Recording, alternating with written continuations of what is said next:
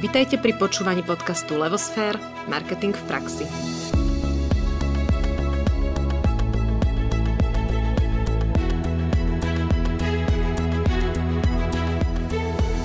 Kryptomeny sú témou, ktorej mnoho ľudí nerozumie a nevnímajú ju ako sexy tému.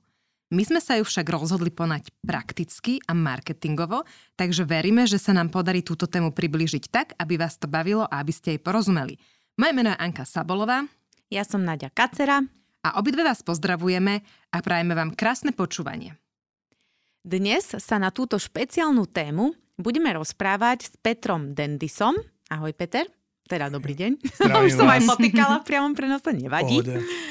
A v úvode si prakticky vysvetlíme základné pojmy a témy, ktoré sa pri kryptomenách objavujú a potom sa presunieme k možno zaujímavejšej časti, v ktorej nám Peter prezradí, ako sa kryptomenám podarilo presadiť na trhu a čo stojí aj za ich úspechom. Ty si, alebo teda vy ste vyštudovali manažment, mňa to k tomu týkaniu nejak... Nemám tak týkajme, budem týkať. Ty si vyštudoval manažment na Univerzite Komenského v Bratislave a v minulosti si pôsobil ako riaditeľ výkonnostnej marketingovej agentúry Tarantula. Bol si vedúcim marketingu v spoločnosti Decent, ktorá sa špecializuje na distribúciu obsahu pomocou blockchainu. Pohybuješ sa v oblasti startupov, spolu založil si mimovládnu organizáciu Slovak Startup, ktorá propaguje začínajúce slovenské spoločnosti pred celosvetovým publikom. A momentálne pôsobíš vo fintech platforme Salus Populi. Je to tak? Je to tak aj sa to všetko tak náročne čítalo, všetko to znie tak záhadne ako kryptomena sama o sebe. ja som hovorila, že mám pred týmto rozhovorom trošku taký rešpekt, pretože presne oblasť kryptomeny a všetko, čo za ňou je, je taká, taká až až zvláštna, by som povedala. Taký, taký zvláštny pocit toho človek má. Takže sa veľmi teším, eh, že si tu a že sa o tom môžeme porozprávať. No a čo to teda je? Tá kryptomena. Tá kryptomena. Tá kryptomena. Tu si treba... Dobre, teším sa, že môžem vám to skúsiť vysvetliť mojimi slovami. Mm-hmm. Na začiatku e, by som chcel iba povedať, že niektoré z tých vecí budú môjim tvrdením a môjim pohľadom, aby ma niekto nebral niekedy za slovo a nešiel sa so mnou hádať odborne. Plus sa budem snažiť niektoré veci zjednodušiť práve kvôli tomu, aby som to vedel vysvetliť ľudskejšie a priblížiť to celé. Áno. A čo je kryptomena? V princípe je to digitálna obdoba meny, okay? ktorá je nejakým spôsobom zakryptovaná. To je kryptomena. Ale skôr ako čo je kryptomena, by mala byť otázka, čo je blockchain. Pretože blockchain je to, čo robí kryptomeny v tom dnešnom vnímaní sveta kryptomenami. A blockchain je tá unikátnosť. A blockchain je vlastne databáza, ktorá, keď ju prirovnáme, tak si ju vieme prirovnať Excelovskej tabulke na Google Drive. Predstavte si, že máte Excelovskú tabulku, v ktorej sú zapísané všetky účty v, celej, v celom tom systéme a každý jeden účet je tam napísaný aj s tým, koľko peňazí na ňom je. V tomto prípade nejakej kryptomeny alebo nejakej inej hodnoty. A ako funguje ten svet, že e, do tej databázy, alias do tej Excelovskej tabulky, majú povolenie zapisovať len špeciálni ľudia. A to sú tí minery. Mm-hmm. Čiže keď si predstavíme, že máme Excelovskú tabulku, v ktorej sú napísané všetky zoznamy účtov, ja ako Peter Dendis idem poslať vám e, nejaký bitcoin, napríklad najväčšiu kryptomenu, tak ja požiadam kvázi túto Excelovskú tabulku, dobrý deň, chcem poslať a potom skupina overovačov, mm-hmm. ľudia, overia, či Peter Dendis má účet, ani nie človek, ale či ten účet existuje ako keby to meno účtu, či sú na ňom prostriedky a potvrdia, že môžu zaslať Anke svoj bitcoin. Ale čo sa tam deje, že sa musia viacerí zhodnúť. Čiže nie je to o tom, že jeden potvrdí, nemá tú centrálnu autoritu ako v banke. V banke to funguje rovnako. Centrálna autorita banka potvrdí, že Peter má účet a že Anka má účet a Peter má dosť prostriedkov a odpíše ich Petrovi a pripíše ich Anke. Urobí sa clearing v bitcoinoch alebo v kryptosvete, v blockchainoch toto celé robia minery, ktorí vlastne overia mm-hmm. transakciu, že je tam účet, sú tam prostriedky a zapíšu do toho celého blockchainu ale musia sa zhodnúť. Čiže v skutočnosti je tých minerov strašne veľa. Sú to tisícky, stovky počítačov a výpočtovej sily, ktorá permanentne nič nerobí, iba kryptuje, majnuje, čiže ťaží, ale v skutočnosti overuje transakcie. Čiže tam x ľudí, ktorí sa musia zhodnúť na tom, aby sa zápis stal. A tým pádom sa blockchain stáva decentralizovaný a tým pádom neexistuje možnosť, aby ho niekto v manipuloval. Druhá vec, čo je dôležitá, je, že tento Google Drive, ako ho v tomto prípade voláme, je verejný. Čiže kdokoľvek sa vie pozrieť do tej siete. Čiže ľudia nevedia, či to je môj účet, ale vedia, že na účte nejakom, ktorý ja sa môžem chváliť kamošov, že je môj, je x bitcoinov. Všetci to vedia vidieť. Existuje niečo ako Internet Explorer, mm-hmm. si to môžu pozrieť. Mm-hmm. Uh, Blockchain Explorer. No ale čo je ale dôležité, že uh, keď si predstavíte Google Drive, ako ten môj príklad, tak ten uh, Google Drive je uložený na nejakom serveri niekde. Čiže ten Excel, tým, že ho všetci vidia, všetci sa nám pripájajú na internete, je na nejakom serveri. Druhá špecifická vlastnosť celého blockchainu je v tom, že to je uložené na viacerých počítačoch. Tak ako kedysi sa robilo Vares e, stiahovanie filmov, že človek poskytol čas svojho priestoru v počítači a za to si mohol pozrieť film, tak ten film sa rozkrajal a vložil kúsok toho filmu na tie, na tie tisícky počítačov, tak takto sa volá peer-to-peer. Tak takto peer-to-peer je vlastne aj tá databáza. Čiže nie je na jednom počítači, ale je na tisíckach počítačov, to sa volá node, kde je aktívna. Čiže sú tu overovači a sú tu tí, ktorí majú aktívny tú databázu u seba uloženú, nejakú časť. A keby som ja chcel ohekovať blockchain, tak by som musel buď byť väčšinový overovač, alebo väčšinový vlastne node, čiže mať najviac týchto. Čiže by som musel leknúť 51% počítačov v sieti. Alebo nejaké percento mm-hmm. nad polovicu. A tomto, toto je vlastne unikátnosť blockchainu. Čiže keď sa bavíme o kryptomenách v úvodzovkách, tak by sme sa mali najprv baviť o blockchaine. A čo je dôležité, že na čo sa to dá práve využiť. A to je zaujímavé, že no, človek, ktorý vymyslel HTTPS protokol, to je to, čo je vlastne na internetových stránkach HTTP, tak on sa vyjadril, že blockchain je pre neho internet pravdy.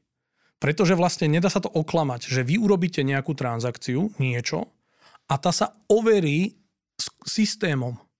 No ale čo je dôležité, že toto sa dá využívať kvázi aj do nejakých automatizovaných systémov. Čiže ako náhle Čiže jedna funkcionalita, že tam môžu byť nejaké peniaze, ale tou transakciou nemusí byť len presunutie peňazí. Mm-hmm. To môže byť aj potvrdenie niečoho ako notárska úschova, že ak, e, ja notárska úschova, ja dám notárovi 150 tisíc za byt, urobí sa prepis na katastri a uvoľní peniaze, až keď vznikne prepis na katastri. If then. Čiže ak sa udeje jedno, tak sa udeje druhé. To sa volá smart contract. A takéto sa dajú programovať nad blockchainom a dá sa dopredu zadefinovať, keď Peter pošle Anke Bitcoin, tak ten sa rozdeli potom z Ankiného účtu na ďalších 10 účtov a dá sa dopredu zadefinovať ako keby pravidlo. No a tieto, dve, tieto vlastnosti blockchainu sa využívajú v základe na nejaké tri základné funkcionality. Jedno je peniaze, to je currency, presúvanie, funkcia peňazí z ekonomického hľadiska, určovanie, presúvanie a udržovanie hodnoty. Mm-hmm. Druhá vec je utility, Čiže urobenie nejakej funkcionality. V tomto prípade napríklad, keby sme chceli overovať uh, track and trace, uh, dodávateľské siete dodávateľov pri veľmi komplikovaných dodávkach sa dajú trackovať na blockchainu, kedy blockchain overí, že ten, uh, ten kávový bob v čokoláde, ktorý ja mám, môže, je, ktorý ktorú ja jem, k tej konkrétnej čokoláde, si viem na blockchaine pozrieť, že naozaj bio vyrobený nejakým konkrétnym človekom. Mm-hmm. Uh, tuto je to také akože skôr fancy, čiže tak ako veselé, ale pri nejakom leteckom biznise, kde Airbusu praskol šrobík na motore a dva mesiace zisťovali a vlastne zistili, že v Indii niekto ošidil na nejakom, nejakej zložke toho šrobu, trvá niekoľko mesiacov a ten uh, blockchain, tam by sa to našlo hneď. Čiže to je druhá funkcionalita toho potenciálna blockchainu. A treťou funkcionalitou je security tým, že blockchain sa dá automatizovať a že vlastne to vlastníctvo je neočkriepiteľné, čiže ja som ako keby ten vlastník a tá celá sieť potvrdzuje, že som vlastník a keď presuniem kúsok môjho vlastníctva, v tom väčšinou prípade ľudia vnímajú ako meny, tak ja vlastne viem kontrolovať to, že som ho presunul, že systém to skontroluje. A to sa dá v security, v tomto prípade security znamená cenný papier, využívať na to, aby som vedel presúvať dlhopisy, akcie, podiely vo firmách a podobné veci, bez toho, aby tam musela byť nejaká centrálna autorita burza, ktorá môže byť otvorená od 9. do 17. iba New Yorkského času. Čiže tým pádom by sa, toto sú ako keby tri základné funkcionality, s čím sa počíta, že blockchain by mohol fungovať. A postupne sa aplikujú tieto. Sú aj nad tým teraz už dneska rôzne veci ako NFT, veľmi moderné, alebo nejaké podobné veci, ale to sú princípe len deriváty týchto tri, troch základných funkcií. Mm-hmm. Teraz, že... teraz konečne som pochopila, že vlastne ja som si to predstavovala tak úplne romanticko naivne, že to je teda nejaký iný svet, v ktorom teda sa niečo doluje. Nikdy som nerozumela, prečo sa to robí, aký to má zmysel. Teraz som až pochopila, že blockchain je v podstate akože nástroj, hej, alebo jak keby som tak... Áno. To je nástroj tej, tej absolútnej proste security všetkého, že vlastne ja ho môžem využívať na overenie a tie tri funkcie, ktoré si hovorí čokoľvek. Áno, áno, mm. presne, presne. Okay. toto je to, že, že tam je teória o tom, že napríklad o, notárske úschovy pôjdu áno. úplne preč, áno. že budú teraz napríklad, to sa volá tokenizácia, čiže ja si viem biznis rozložiť na tokeny, mm-hmm. čo je mhm. akcia. A ja viem, napríklad tam je ešte taká veľká výhoda toho, je, že sa dá deliť na niekoľko desatinných čiarok. Čiže ja vydám jednu akciu, ale ja ju viem rozdeliť na 16 desatiných, no, ako za nulou. Čo znamená, že ten človek vie jednu akciu rozdeliť na 16 e, desatiných, čo je proste strašné číslo. No a to sa napríklad v akciách nedá. Ale tu sa dá práve, ako keby každý jeden z nich je unikátny a nikdy sa nedá, aby bolo viacej. Raz, keď sa v tom nejakom kontrakte na tom blockchaine vytvorí jedna jednotka, čo je milión akcií, tak každý jeden užívateľ si ju môže rozdeliť do nekonečna, do tých 16 desatinných, čiže v skutočnosti tých akcií je miliónkrát 16 nul, ale uh, ide o to, že sa mu to dáva flexibilitu.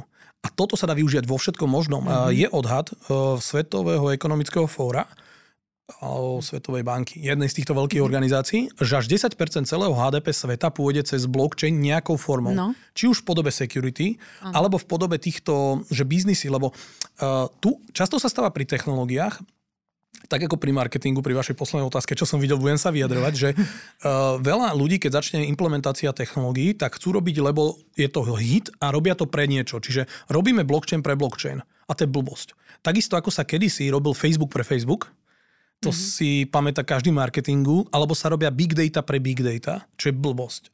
Proste blockchain je databáza, v dnešnej Aha. dobe ešte aj pomalá, na veľa vecí nevyužiteľná, ktorá technologicky rastie každým rokom enormne.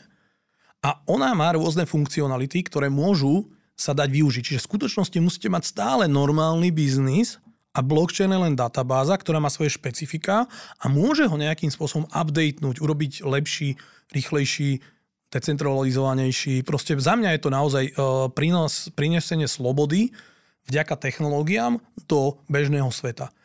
To, čiže tu ako keby ide o to, že robiť biznis normálny musíte a blockchain je ako keby databáza. Tak ako používate SAP, No, nástroj. Mhm. Alebo používate uh, Google Drive, mhm. tak proste problém je, že veľa ľudí, a na začiatku sa to deje často v tých hypových krivkách, že veľa ľudí hovorí, že dobrý deň, čo ste za firmu? No my sme Google Driveová firma. A čo robíš, kámo? Nie, my sme Google Drive. A čo robíš? No ty si není Google Driveová firma. Ty si firma, čo robí niečo a Google Drive vám dáva nejakú unique value proposition, mm-hmm. čím ste lepší vďaka tomu, že ho používate. Ale aký je váš biznis? A toto sa deje v blockchaine, to sa dialo aj s internetom. Mm-hmm. 99. Áno. rok Internet Bubble bol presne o tom, čo robíte? Internet. Čo to znamená? Ja do toho investujem. Kamarát, ale čo a robíte? Čo? Internet nerobíš internet, ty predávaš. Robíš e-shop, robíš Google, robíš milión funkcionality na internete a internet je len nejaký nástroj, ktorý ti dáva príležitosť, ako keby jeden z kanálov. To isté je blockchain, to je databáza. Mm-hmm. A dá sa rôzne využívať.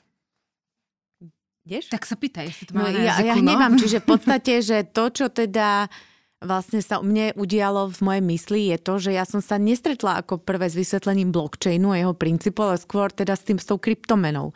A tá kryptomena teda bola u mňa vyššia jak blockchain, teraz už sa mi to teda opačne, čiže tá kryptomena je len nejaký akože side produkt, ktorý cez to ide, hej? No, Bitcoin, to... bol, Bitcoin bol no. prvý ako keby prototyp blockchainu, kde Sato, Satoshi Nakamoto, neznáma osoba momentálne, mm-hmm. pred x rokmi ohlasila prostredníctvom white paperu, čiže nejakého odborného paperu to, ako bude fungovať Bitcoin.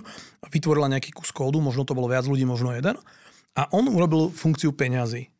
A, mm-hmm. Čiže on urobil peniaze. To, čo je ale problém pri Bitcoine, tým, že je decentralizovaný a tým, že je vlastne nejaký limitovaný počet a relatívne stále malý, tak on je veľmi ovplyvňovaný, jeho cena je veľmi ovplyvňovaná vlastne e, FOMO, Fear of Missing Out, to je vlastne terminus technicus, ktorý sa používa, že strach z toho, Dobre. že prídete o príležitosť uh-huh. po slovensky a že ľudia sa zlaknú, že oh, môj kamarát už zarobil, ja ešte nie.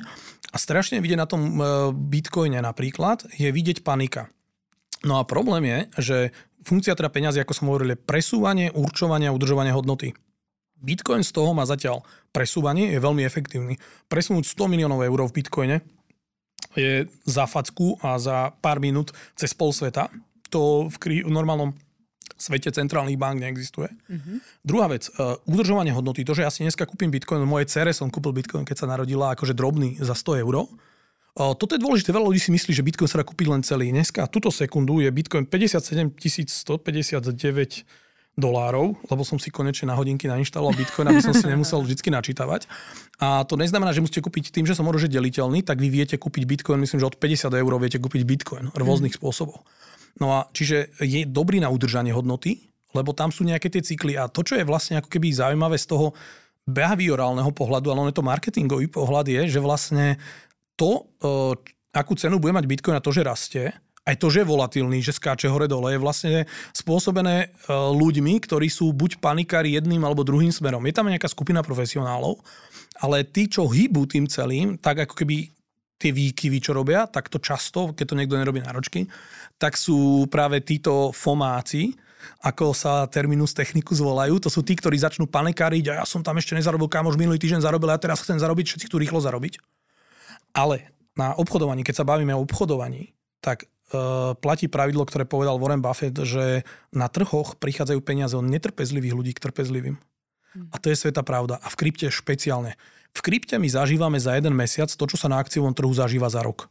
Čiže za 48 mesiacov, ale až 4 roky, ktorý, ktorý trvá cyklus toho krypta kvôli nejakým technikáliám, mm-hmm. tak my zažijeme to, čo sa zažije za 48 eh, rokov na akciovom trhu. Čiže za 4 roky, 48 mesiacov my vlastne zažijeme 50 rokov Vorena Buffetta. Čo je zaujímavá príležitosť, ak to človek dneska uchopí.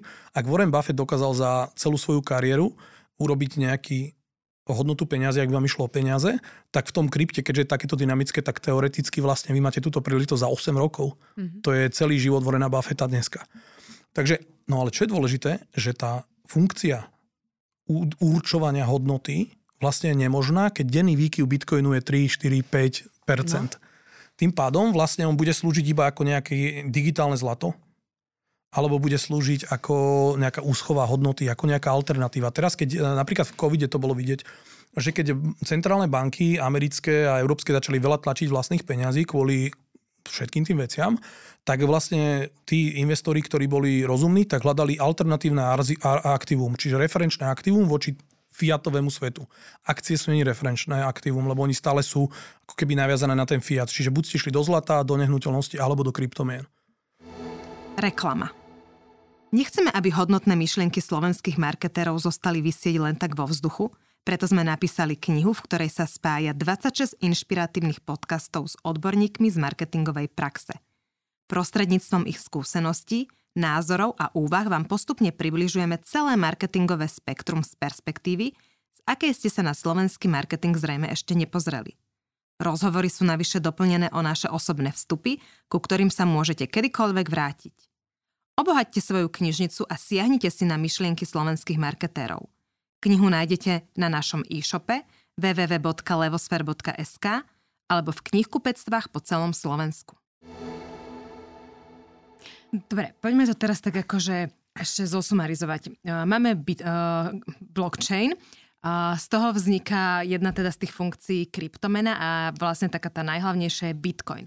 A teraz tie kryptomeny ako také, lebo v minulosti, keď sme si zobrali peniaze, tak peniaze museli byť podložené zlatom alebo niečím. Hej, teraz už sa tlačia širinu marinu, nemusí byť za tým zlato. Čo je s bitcoinom alebo s akoukoľvek, e, akoukoľvek kryptomenou? Hovorí sa, že ju treba dolovať. To sú asi tí minery, ano, ktorí tam overovači. Sedia, tí overovači, ktorí tam sedia niekde na pozadí a niečo teda v tom počítači robia.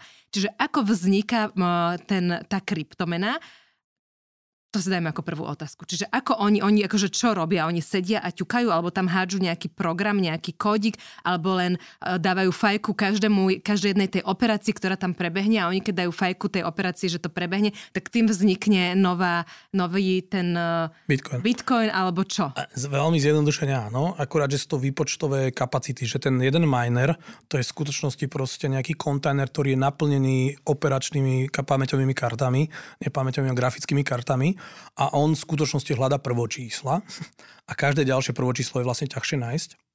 A keď už hľada 20, tisíc, ro- e, 20 rokov, teda desiatky rokov, tak sa to stiažuje. A on tým, že vyhľada to prvočíslo, tak zakryptuje. Čiže my spolu sme našli, my sme minery traja, my sme našli prvočíslo nejaké a to naše prvočíslo hodíme do blockchainu a overíme transakciu. Ale to je ako keby jedna vec, že sa overila. To, čo som hovoril, ten mining je vlastne overovanie Overovanie. transakcií a to je v skutočnosti hľadanie prvočísel a to sa volá hashovanie, hash rate, to sú, hash je vlastne spôsob kryptovania. Ale ako si to treba predstaviť celé je, že e, v podstate tak ako existujú centrálne autority, ako Európska centrálna banka, peniaze sú není kryté ničím. Peniaze sú iba konsenzus. A tak ako štát, ako firma, ako inštitút rodiny, inštitút čohokoľvek, e, čo za- práva, to je konsenzus. Ako náhle my by sme neverili v to, že existuje štát a bude nás dosť, tak štát neexistuje. Štát nie je nič. Mhm. Takisto nie je nič církev, takisto nie je nič firma, takisto nie je nič právo. Právo je naša dohoda, že my ho rešpektujeme. Rovnako to platí s peniazmi. Aby sme zjednodušili náš život, tak ja mám nejakú svoju senioritu, nejakú svoju skúsenosť a ja ju vymením adekvátne v nejakej hodnote, ktorá určí tú moju senioritu za peniaze s niekým, kto má zas svoju senioritu, či už vyššiu alebo nižšiu. A dochádza k výmenému obchodu. To, čo bolo predtým, že peniaze boli kryté zlatom, tak ich nemohlo byť viacej a vlastne nemohol prísť niekto, kto si vlastne tie peniaze kvázi vymyslí, pretlačí, urobí. Teraz to nie je. E, Uvidíme ekonomicky, kam sa to bude hýbať, ale celé to je konsenzus. To, že euro je eurom a že jedno euro stojí proste minerálka alebo 2 eurá, je konsenzus môj, že ho ja rešpektujem a rešpektuje to každý. Taký istý konsenzus je cena krypta. Mhm. To, čo je ale dôležité, že to krypto má dopredu zadefinovaný tým smart kontrakt, tým nejakým kontraktom. Keď vznikol Bitcoin, tak Satoshi Nakamoto určil, koľko bude Bitcoinov navždy. Mhm. Nikdy ich nebude viacej. To býva, každá jedna z tých mien, mien, mien je tisícky a väčšina z nich má zadefinované, koľko tej meny je, dokonca ako sa bude majnovať a koľko sa jej bude majnovať. Satoshi Nakamoto si zobral nejakú jednotku, rozdal nejakým prvým ľuďom nejaké jednotky a v zápätí už len minery, ktorí overovali tú sieť, získavali. Lenže kedy si ste dokázali na mojom mo- mobile dnešnom, by som dokázal v prvom roku Bitcoinu vymajnovať každý deň jeden Bitcoin. Mhm. Čo v dnešnej li- eh, hodnote Bitcoinu by znamenalo, že každý deň zarobím 50 tisíc eur. Lenže dnes, aby ste vymajnovali jeden Bitcoin, ho zarobili, tak vy potrebujete mať mašinu v hodnote, ja neviem, 200 tisíc eur. Mhm. A musí to bežiť 24-7, čo proste 24-7 to musí bežať. Čiže ten smart kontrakt, ten blockchain, tá technológia, tým, že je rozšírená, on proste vyrobil kus kódu, hodilo do siete, sám si nechal pár tokenov, alebo tých kryptomeny, hodilo do siete a tí, ktorí ho majnujú, vlastne v prvých dňoch vymajnovali tisícky. Druhý, druhý to, tam sú štvoročné cykly, alebo teda teraz sú to štvoročné cykly, to sa volá halving, že vlastne tam sa znižuje tá odmena. Čiže Satoshi Nakamoto bol geniálny v tom, že, alebo teda oni, možno to je, tam teória, že to je viac ľudí, že vlastne každé nejaké obdobie sa zniží počet tých, e, za tú istú prácu, koľko dostanete tých bitcoinov. A to je vlastne ten mechanizmus. Aj keď vznikajú nové meny, tak oni dopredu zadefinujú, OK, že my na chod našej firmy si necháme x percent, x percent dáme hm, tým, ktorí to nakúpili, x percent a to sa vygeneruje v tom prvom kontrakte. A potom existujú nejaké ako keby dopredu technicky zadefinované pravidlá, ako budú pribúdať ďalšie, prípadne ubúdať. To volá sa niečo, čo sa volá, že pálenie kryptomien, čiže oni môžu aj miznúť. A ja sa, aby som to úplne pochopila v tom obrazci, ktorý, o ktorom si teraz hovoril, že dobre, takže už rozumiem, ako vznikla tá mena, už rozumiem tým minerom a teraz principiálne oni to majnujú preto, že potom, teda, že oni majú viac tých bitcoinov a tie potom akože predávajú, alebo Áno. kvôli čomu?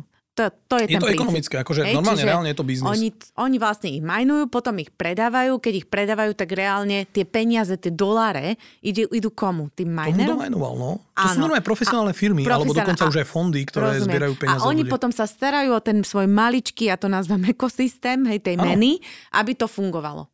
No áno, že toto je tá sila, mm, že sú tam, na, presne sú tam ľudia, ktorí sú, spre, presne toto tu je, že Okej. celý, celý blockchain, vlastne on začal tým, že on je strašne decentralizovaný. Že existujú early adapters, čiže tí prví skúšači Mhm. a tí prví skúšači v tomto prípade boli rôzne hackerspaces, čiže miesta, kde ľudia fakt robia divné veci, že si menia DNA dneska a podobné veci, ale oni boli tí, ktorí z presvedčenia takého nejakého libertariánskeho, demokratického presvedčenia podporovali tú menu technicky a áno, aj na tom zarábali. Lebo v podstate ako keby aj moja hypotéza a ten Bitcoin a blockchain celý je toho príkladom je, že iba veci, ktoré vedia kvázi zarábať ľuďom, aj keď sú dobré, vedia fungovať, pretože raz vám peniaze dojdú. Že každý aj biznis musí fungovať, aj keď má ušlachtilé ciele. Ja v podstate vnímam biznis ako niečo, čo mení svet. Ale není to len preto zmenenie sveta, lebo ako náhle tam vypadne ten ekonomický faktor, tak v tom prípade je to dlhodobo neudržateľné. Mhm. A Bitcoin je zárobková činnosť, Mhm. ale na druhú stranu je tam veľa ľudí z presvedčenia. Čiže ako keby napríklad ja, keby som tam nevidel aj tie ušlachtilejšie veci, čo ja vidím za blockchainom, tak ja by som mm-hmm. s tým nerobil dneska. Áno, to, čo robíme dneska, keď si to vyextrahujem, tak sme proste pouho pouhy, ako by naši bratři Češi povedali, proste zarábači peňazí a my proste v úvodzovkách tlačíme peniaze, to, čo robíme dneska. Ale e, nerobil by som to, keby som tam nevidel ten význam toho, že ako náhle sa kryptomeny rozšíria, tak buď môže byť svet slobodnejší. Mm-hmm. A ako náhle sa rozšíria aj tie iné funkcionality krypta, tak uh, bude svet lepší. Ja osobne som v blockchaine od 2016, kedy som ako agentúra urobil prvý Disentu, som vlastne pomáhal s ich crowdfundingom, oni vtedy nazbierali 5500 bitcoinov mm-hmm. a ja som im pomáhal čisto ako agentúra performanceová s nejakou službou, akože PPCčkou, ale ja som vstúpil potom profesionálne do krypta, pretože som uh, chcem ísť robiť jeden projekt, mm-hmm. ktorý je postavený na práve utility. Problém je, že ja teda už som v krypte od 2017, akože profi od januára, že nič nerobím, alebo väčšinou. A e, dneska je 21, máme 4,5 roka po a teraz ešte len začína byť tá technológia, ktorú ja potrebujem, mm-hmm. vlastne funkčná. Čiže ja som si myslel, že niečo pôjde skoro a vlastne už skoro 5 rokov ubehlo a ešte stále to nie je. Ale stále verím a verím, že na budúci rok, v druhej polovici roka, by som konečne mohol začať robiť tú utilitu, čiže tú vlastne uh, tú technológiu pravdy a mm-hmm. dopredu zadefinovaných kontraktov na to, mm-hmm. aby som mohol robiť biznis, ktorý ja chcem robiť v živote.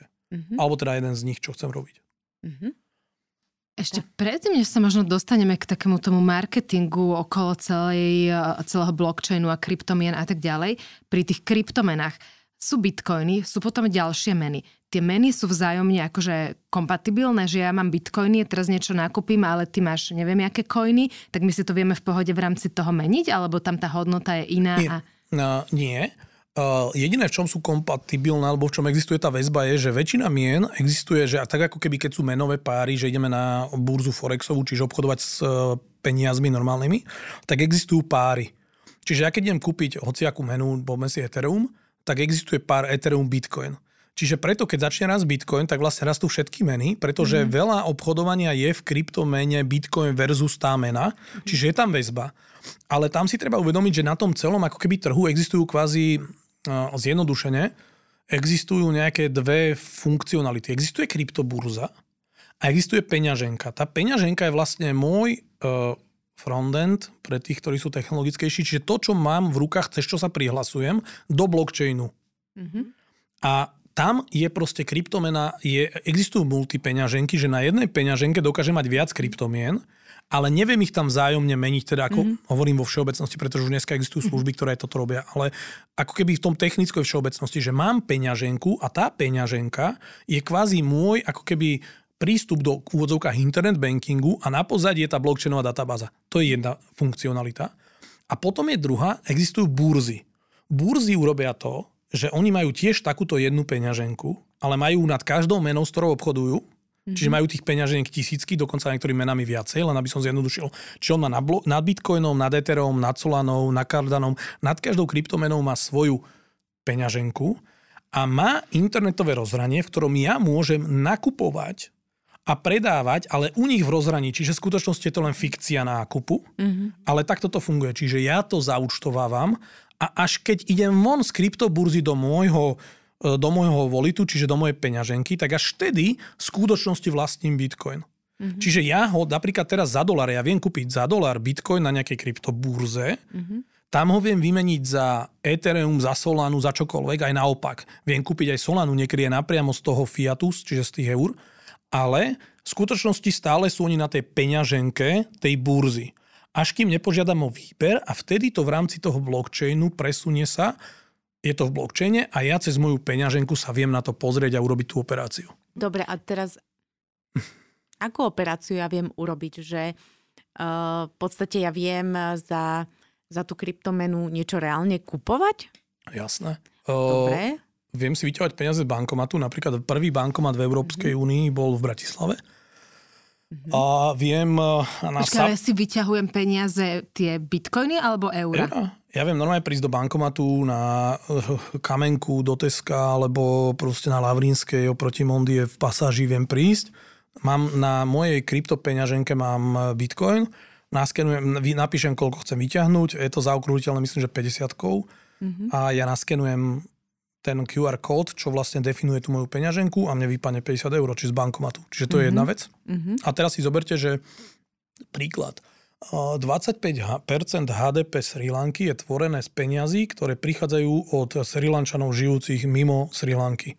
Čiže ľudia makajú niekde v Dubaji a posielajú domov peniaze. 25% HDP.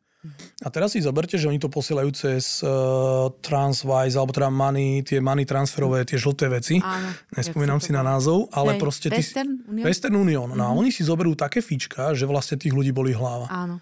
A oni napríklad robia takú vec, že môžu v dedinke sa zložiť na jeden kryptobankomat, a budú si ho vyťahovať. Čiže tých možností tam je viacej. Ale napríklad viete kúpiť WebGlobe, uh, slovenský webhostingový provider vie predávať hosting uh, v mm-hmm. bitcoinoch. Uh, Subway na Štúrovej bol, uh, myslím, že sa dalo platiť v bitcoinoch. Na Gorkeho je taký jeden uh, fancy shop pre väčšinu, myslím, že pánske oblečenie, také akože hipstersko, idno, gentlemanské. Mm-hmm. A viem, že tam majú aj ATM bankomat, aj sa dá platiť kryptomenou. Že už to začína byť také, že dá sa.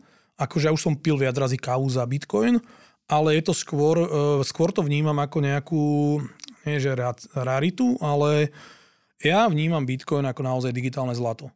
Proste mm-hmm. zlato má hodnotu, ale ja ním neplatím. Mm-hmm. A keď príde vojna, tak proste z tej tehličky odrežem tomu pltníkovi a prevediem ma do Rakúska, ktorá je neutrálna krajina, keď sem prídu zelení osloboditeľia. Mm-hmm. Uh, hej, hej. Dneska je mi na figu to zlato, mm-hmm. ale zajtra ma ten pltník prevedie.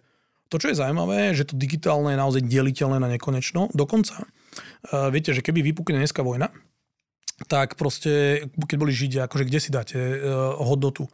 Máte diamant, ktorý relatívne má koncentrovanú tú hodnotu a dáte si ho do svojich čriev a potom sa v tom budete hrábať.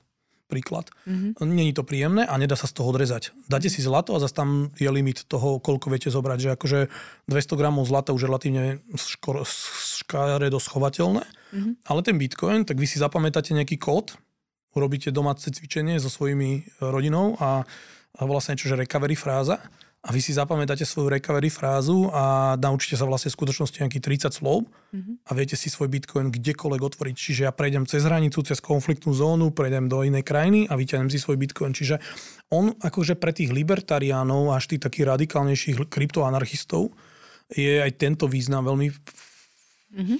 dôležitý. Akože pre mňa akože v tom eh, krátkom eh, tom vnímaní, hovorím, ja sa na to dívam ako na tú technológiu pravdy. To je pre mňa najväčší dôvod, prečo mm-hmm. som tam. Sekundárne je to dobré referenčné aktívum k Fiatu, teda vlastne k menám tvorených centrálnych bank, ktoré nie sú kryté zlatom a môže si ich každý vytlačiť, koľko chce. A je to dobré referenčné aktívum, ale je to aj dobré aktívum, keby naozaj sa stane nejaký prúser. Samozrejme, keby príde vojna a Bitcoin klesne z 50 na 5000, Lenže taká mena, keď príde a hyperinflácia, tak ona proste zajtra idete v tačkách kúpať chleba.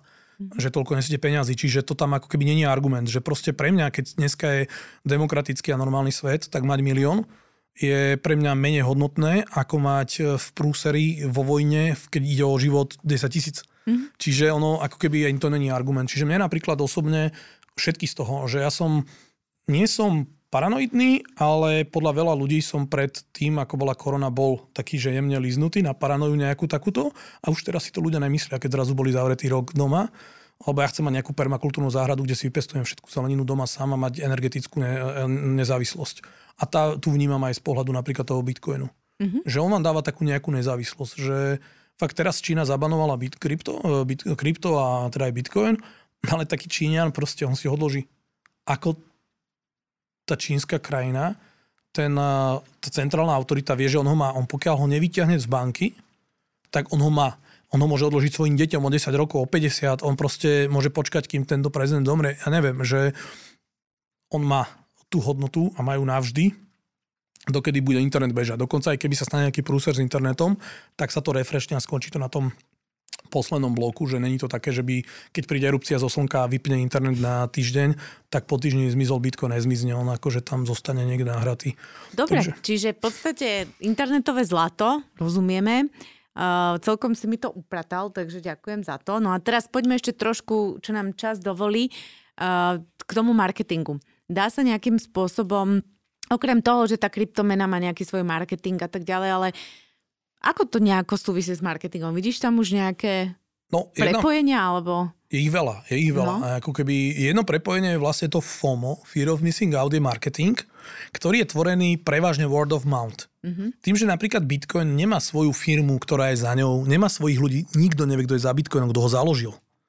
Tak vlastne to je čisto, čisto krvný word of mouth na entu. Mm-hmm. Najprv začali tí early adapters o tom rozprávať, lenže keď dneska prídem k Barberovi a 70% sa bavíme o tom, a koľko má hodnotu Bitcoin.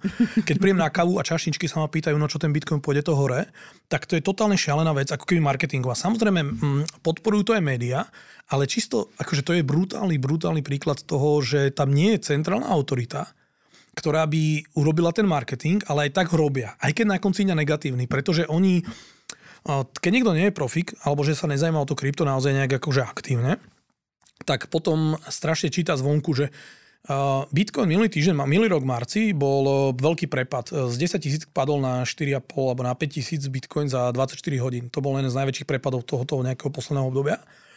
Všade písali, že prepadol.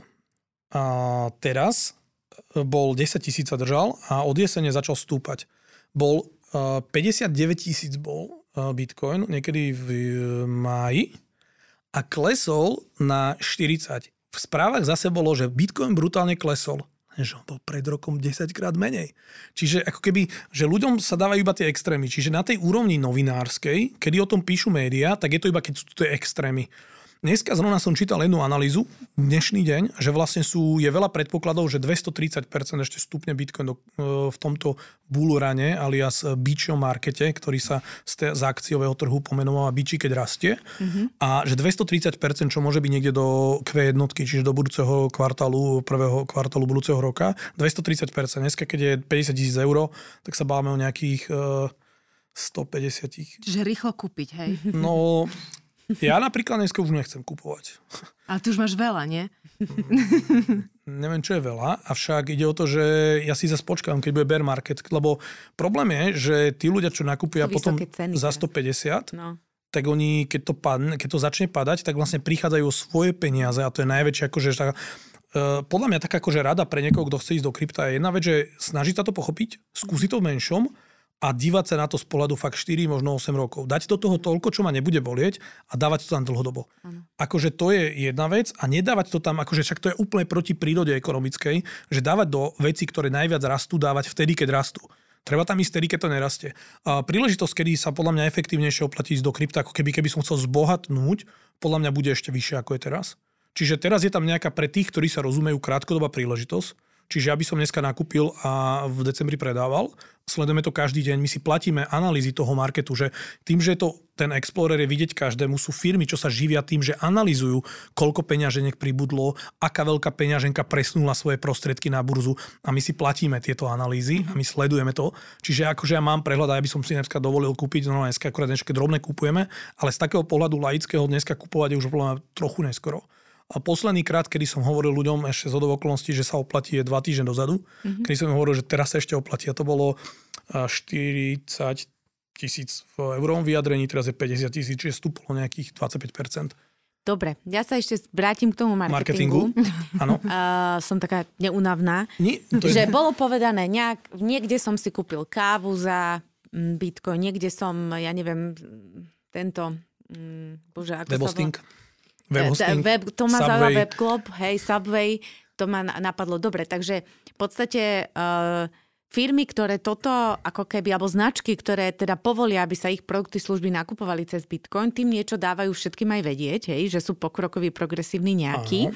A, alebo uh, čo to znamená, hej? Toto. Tak teraz sa Levosfér rozhodne, že dobre, tak od zajtra proste stratégiu môžete nakúpiť cez bitcoiny. O čom som sa rozhodla? Hej, dá sa to nejak pomenovať? Že No, dobro- rozhodol som sa ukázať ľuďom, No. že som inovatívny, akože to je akože veľmi veľký signál. Okej. Na druhú stranu som sa rozhodol uh, ukázať ľuďom, že asi tomu rozum... buď som tak hlúpy, alebo tak múdry. lebo... Ro- Urobili sme podcast, tak už môžeme, nie? Uh, nie, nie, nie, lebo ide o to, že buď robím rozhodnutie, že OK, že každý rok sme ochotní jeden mesiac predávať za bitcoiny, lebo to bude odložené, čiže celý rok žijeme z toho, čo zarobíme a ten jeden mesiac v roku odložíme na horšie časy a za tých 8 rokov, za tie dva cykly, kedy bitcoin bude cez milión eur, Ale tak dobre, vtedy budeme my ťažiť. potom... mhm. To je jeden spôsob Chápem. voči zákazníkom, lenže napríklad na marketing sa používa brutálne v krypte, sa používa uh, bounty alebo alias airdrop. To funguje ako extrémne, extrémny marketingový nástroj pre ľudí, keď uh, zakladajú vlastnú kryptomenu, tak ja tým, že určujem v tom nejakom kontrakte alebo v tom napríklad v tom základom kóde, koľko je kryptomeny, tak ja môžem aj určiť, koľko kryptomeny rozdám zadarmo. Čiže ona nemá nulovú hodnotu. Ja ju len mám a môžem mu niekomu dať. A potom existuje akože ten bounty hunting, akože uh, lovenie bounty, neviem, aký preklad do toho slovenčiny, býva uh, napríklad v, používa sa v technológiách internetových od uh, early times, že proste odkedy začal internet, že napríklad keď niekto našiel bug, čiže alias chybu na webovej stránke, mm-hmm. tak mu nahlásil a dostal bounty, čiže bounty huntery to existovalo pred kryptomenami. Mm-hmm. Ale tam existuje taká vec a nám to brutálne fungovalo v projektoch, na ktorých som ja robil, že my sme vlastne dávali ľuďom za ich nejakú prácu odmenu v tej novej vzniknutej kryptomene, mm-hmm. skôr ako bola na burze. Čiže my napríklad ideme predávať kryptomenu za jednu jednotku, čiže za 1 euro, ideme, za 1 euro ideme predávať kryptomenu. A ja poviem, že teraz kryptomeny vyrobíme miliardu tej kryptomeny. S tým, že my vo firme si necháme 100 miliónov, predáme 100 miliónov a všetky ostatné budú zamrazené a postupne sa 20 rokov uvoľňovať príklad. Ale môžeme 20 miliónov rozdať airdropistom, bounty hunterom za to, že nám urobuje marketing. Čiže vlastne ja dopredu ešte nemám ani urobenú uh, hodnotu, ja len ako keby mám nejakú referenčnú hodnotu tým, za koľko to idem predávať a tí bounty huntery za to, že ma budú šíriť, dostanú niečo, čo vlastne ja som vymyslel. Čiže ja som si vymyslel peniaze a ten, kto ju kúpi, je určiť cenu. Čiže to, čo som o tom kons- konsenzuse. Ja si vymení, vymyslím kryptomenu, ja ju ohlásim, to, aby som urobil vlastnú kryptomenu, je už dneska cez mobilnú aplikáciu urobiteľné a v rámci toho, čo sme tu strávili rozhovorom, by sme do týždňa som pripravený toto za takúto dobu urobiť online a urobíme Levosper Coin, Mhm. dáme ho von, bude v smart kontrakte, všetci ho tam nájdú, ale musí sa urobiť marketing, očakávanie, je to ako s akciami, ktoré mu budú robiť tú hodnotu. Mhm. Ale potom je tam druhá vrstva, že vy využijete to, že idete predávať nejaký token predtým, ako bude na burze, mu robíte najprv marketing, aby ste ho predali a tie peniaze potom konvertujete buď do tej technológie, mm-hmm. alebo do toho marketingu, ale predtým všetkým si najmete tony bounty hunterov, ktorí napríklad robia, že za mention na sociálnych sieťach, že sú špecifické sociálne siete, ktoré fungujú v kryptosvete ako Telegram, eh, Reddit, eh, funguje tam eh, nespomínam si na niektoré, Reddit, Telegram, Twitter funguje veľmi dobre, ale ešte tam bol také špecifická blockchainová Bitcoin fórum nejaké. A tam vlastne vy viete odmeňovať ľudí za to, že tam o vás píšu. Alebo že si do toho popisu v tom fóre dajú vaše meno. Že keď tam je niekto eh, seniorský, ktorý tam má veľa postov, veľa sledovateľov a dá si vaše, do popisu váš link, tak vy takýmto spôsobom potom šírite ešte predtým, ako ste na burze, povedomie mm-hmm. o tej vašej mene. Čiže na toto sa brutálne marketingovo dá využiť, že vlastne vy máte upfront, alias predtým, ako ste zarobili cent, predtým, ako ste išli na burzu, predtým, ako máte hodnotu. Vy vytvoríte očakávanie tým, že poviete, že náš token budeme predávať za 1 euro a potom ste ochotní rozdať 20 miliónov tokenov, čo v skutočnosti pre ľudí, ktorí sa tým živia, sú už na to normálne celé firmy, ktoré sa týmto živia, tak uh, oni využijú toto, že vy vlastne im dáte niečo, čo bude budúcu potenciálnu hodnotu. No lenže potom je problém jedna vec, že toto sa mení aj v čase. Čiže tie kryptomeny, akože to, čo funguje dnes, o pol roka už nefunguje. Čiže to som iba zadefinoval nejaký všeobecný rámec, ale napríklad dneska už by som to buď takto nerobil, alebo robil inak komplikovanejšie. Ale, mm-hmm. čo je tam zaujímavé, že niektorí na tom extrémne zbohatli. Že ja keby si predstavím seba v 16, tak chcem byť bounty hunter, mm-hmm. pretože uh, áno, že z tých desiatich kryptomien, ktoré mi dajú ten uh, airdrop alebo drop, tak z tých desiatich len jedna zväčší svoju hodnotu. Lenže to môže byť game changer, to môže 100 násobok. Mm-hmm. Čiže napríklad ja som, akože poznám týmy ľudí, ktorí takto robili ako agentúry. Normálne, že aj e, agentúry môžu takto robiť, že vy urobíte mm-hmm. za váš kost, urobíte pre mňa marketing, čiže vaša robota stojí 10 tisíc a vy mi poviete, že bude stať 3 a 7 si dáte vyplatiť v cene toho predaja s bonusom 100%, si dáte vyplatiť v krypte, ktoré ešte nie je. No a ja som videl prípady, kedy takto sa dala napríklad na marketingová agentúra vyplatiť a dali si, že pol na pol a ešte s bonusom raz toľko a cena toho tokenu sa z 10 násobila. Hmm. Lebo čo je zase paradox je, že ja vlastne ich nutím, aby potom zhodnocovali, aj oni tú robotu urobili perfektne. Čiže pre mňa ako pre zadávateľa je to brutálne. Ja mu dávam peniaze, ktoré neexistujú, iba ja som si ich vymyslel. Ja im dávam cenu tým, že hovorím, za koľko sa budú predávať. A na druhú stranu ich nutím byť proste totálne špičkový, pretože oni vedia, že oni budú predávať očakávania. Ano. Lebo vlastne práca s burzou je predaj očakávaní.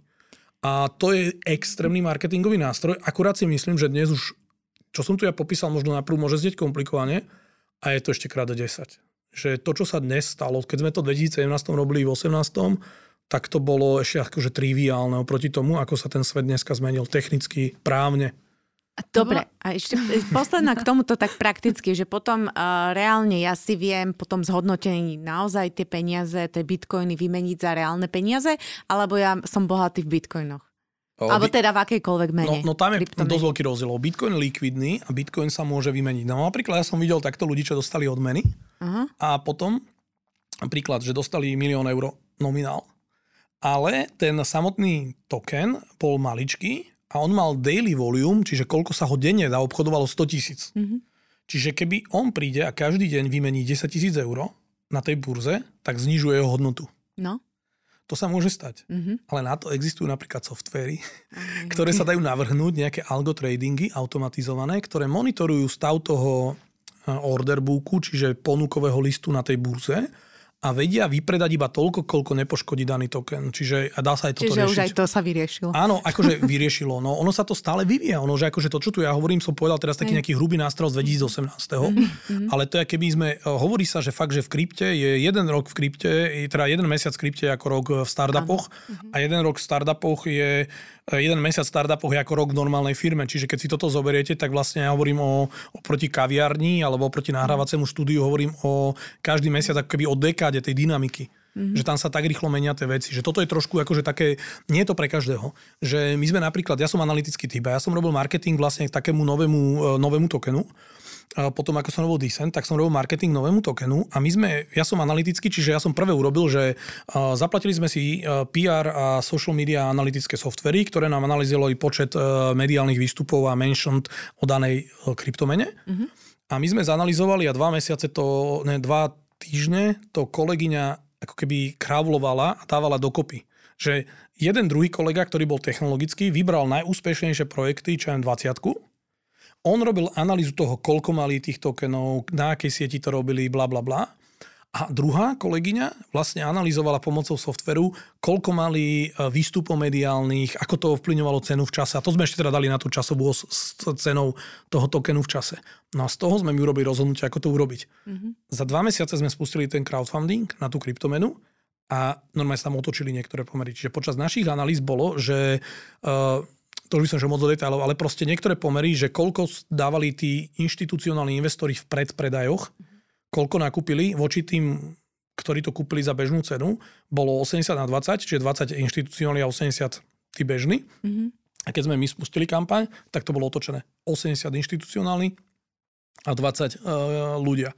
Retail. A to je To, bol, to stalo napríklad západom 2018. celého toho, alebo jedna z vecí, čo stala západom toho uh, crowdfundingového blockchainového sveta. Ale teraz sa to retransformovalo, je tam tie NFT, tie digitálne podpisy na digitálne diela, je tam veľa tých vecí, kam sa to hýbe a ono sa to stále vyvíja. Akože fakt rok v krypte je, to sa nedá ničomu, je to dekada v rôznych kontextoch. Ja by som sa chytila teraz toho, čo si povedal, že nie je to pre každého, lebo veľa ľudí možno počúva tento podcast a si povedia, že a čo mám teraz robiť? Mám rýchlo začať študovať a nakupovať, lebo za chvíľku to bude pri tejto rýchlosti bežnou súčasťou a keď nebude mať povedzme blockchain, tak nebude mať čím platiť alebo je to niečo, čo je pre nejakú skupinu ľudí, ktorí sú povedzme myslením veľmi open mind, popredu a neviem čo, neviem čo. A oni si budú žiť taký paralelný svet, že bude aj tu toto naše euro a náš život a popri tom bude nejaký tento celý blockchainový systém, alebo no, čo? To je akože Či taká... nikto nevie? Nie, nie, nie, to, je, to vie. Nenávad, že to bude aj aj. Asi nebude, asi, ne, nemyslím si, že budeme žiť v svete, to bolo veľmi priekak veľký a myslím, že by sme mali iné problémy, keby sme žili v svete, kde je iba krypto.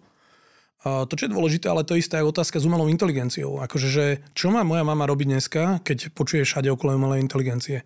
No, podľa mňa, tak ako kedysi bolo všeobecnej inteligencii, že proste India je niekde na spodu Ázie, je povinnosťou dnešného obyvateľa planéty vedieť, ako funguje umelá inteligencia pretože sa stáva vlastne obeťou manipulácie prostredníctvom umelej inteligencie, čo sa deje na Facebooku. Mm. Keď vidíte antivax kampane, vidíte tie rozdiely, proste to je všetko, a social dilemma, dokument krásny o tom, tak to isté sa deje v blockchaine, že je to niečo, čo keď proste predstavte si, že dnešní ľudia sú niekto, kto kope na roli a v živote nevidel elektriku na Orave a odišiel do New Yorku robiť a teda išiel robiť do Ameriky, do dolov, do Chicago alebo niekde tam a keď sa vracal cez New York, tak zrazu videl schody, čo idú samé a voda tiekla zo steny.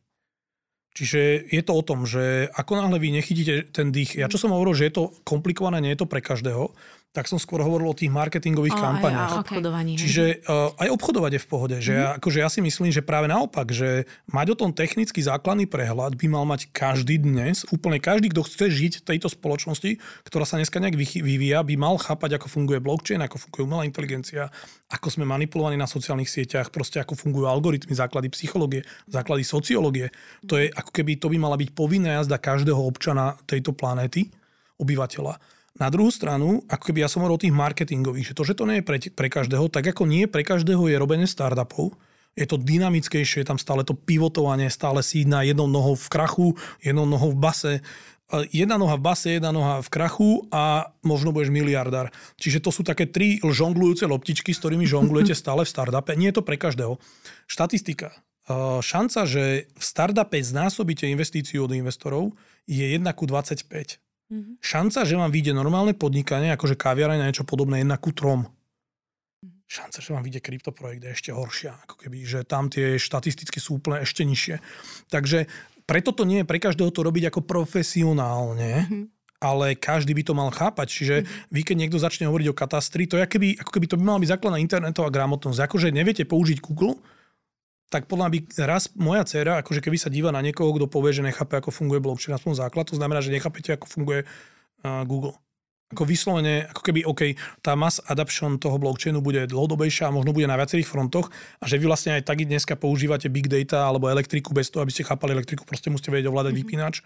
Čiže ono sa to stane, ale vlastne podľa mňa akože to je povinnosťou každého človeka, chápať svet okolo seba aspoň do nejakej miery. Nie je možné, aby sme chápali všetko a všetci boli odborníci, teda okrem slovenských dezolátov, ktorí chápu všetko a nechajte teraz ocina, on sa prepína z geopolitika na, vak- na doktora vakcinára. Čiže ono je to brutálne ťažké, ale niektorí ľudia si to myslia, ale vlastne čím je človek inteligentnejší, tým viac vie, že nevie. Ale potom existuje nejaká vrstva, ktorá je kvázi povinná jazda. Uh-huh, a jasne. to by mal byť aj blockchain v mojej mape uh-huh. sveta, že aspoň základ okolo toho vedieť. Uh-huh. A je dôležité naozaj, ak niekto s tým chce čokoľvek začať, tých možností dneska technických je veľmi veľa a je to jednoduché začať. To, čo je dôležité, je aspoň trochu to chápať. Čiže začať s malom, začať s 50 eurami, kľudne aj dneska, keď to ešte nie je také úplne efektívne, že akože niečo asi zarobí, nepanikáriť, dívať sa na to dlho, ale trošku sa v tom vzdelávať. OK, tak toto je peňaženka, takto funguje ten privátny kľúč, takto funguje súkromný kľúč a podobné veci. Čiže akože to základné fungovanie toho celého by človek mal chápať, tak ako proste šoferovanie auta. Peter, musím ťa zastaviť, lebo Stáva sa mi to. Sme, že som si myslela, že mi to povieš. Takže veľmi krátko skús odpovedať, prosím ťa, na otázku, čo by si odporučil uh, posluchačom v súvislosti s marketingom, ale ty si toho už veľa povedal, uh, čo odporúčaš v oblasti teda... Marketingovej. Ale tak všeobecne, to je taká uh, úplne chápem. na záver otázka, taká, že v celej komplexite marketingu jednu vec, v krátkosti, čo by si odporúčil? Štyri slova. Štyri slova. Ja štyri slova, nepočula som, to zašepkal. Money making, money taking. Uh, uh, ja o tom vyučujem na Kamaku uh-huh. a vlastne to je vlastne nosná téma mojej prednášky, mojich 12 teda prednášok pre treťakov bakalárskych je, že vlastne nerobiť marketing pre marketing. Vždy za tým musí byť produkt, biznis a vlastne produkt sa rovná riešenie problému. Čiže ak človek robí biznis, tak biznis by mal niekomu riešiť nejaký problém a ak robím marketing, tak musí byť v súlade s biznisom. Čiže mm. robiť marketing pre, mar- pre marketing je vlastne blbosť, neprirodzenosť, ktorá skôr či neskôr vám dá od neviditeľnej ruky trhu feedback. Čiže dostanete spätnú väzbu a skrachujete. Čože? Od Smitha. No a skrachujete. Takže mm-hmm. ide o to, že uh, ak robíte marketing, tak robte s pohľadom na komplexnosť toho biznisu. A to je vlastne, ja hovorím, 12 uh, lekcií o tom rozprávam, čiže viem o tom rozprávať dosť dlho. Ďakujeme pekne za fakt, že objasňujúci rozhovor, tak by som povedala, to je ten môj pocit, ktorý si beriem z toho. Veľmi si mi v tom pomohol, si to nejak tak prakticky predstaviť a niečo o tom vedieť, takže ešte raz díky, že si došiel. Ja ďakujem za túto príležitosť a teším sa teda na potenciálne nejakú spoluprácu ďalšiu. Napodobne. Milí posluchači, veríme, že sa nám túto nie úplne bežnú marketingovú tému podarilo zrozumiteľne približiť a dozvedeli, dozvedeli ste sa opäť niečo zaujímavé. Ostaňte nám verní, vypočujte si aj ďalšie nové podcasty, či už na marketingové alebo biznisové témy a ak máte akúkoľvek spätnú väzbu, budeme radi, ak nám ju pošlete či už e-mailom, na sociálnych sieťach alebo akokoľvek. Prajme vám krásny deň, majte sa pekne. Dovidenia. Dovidenia.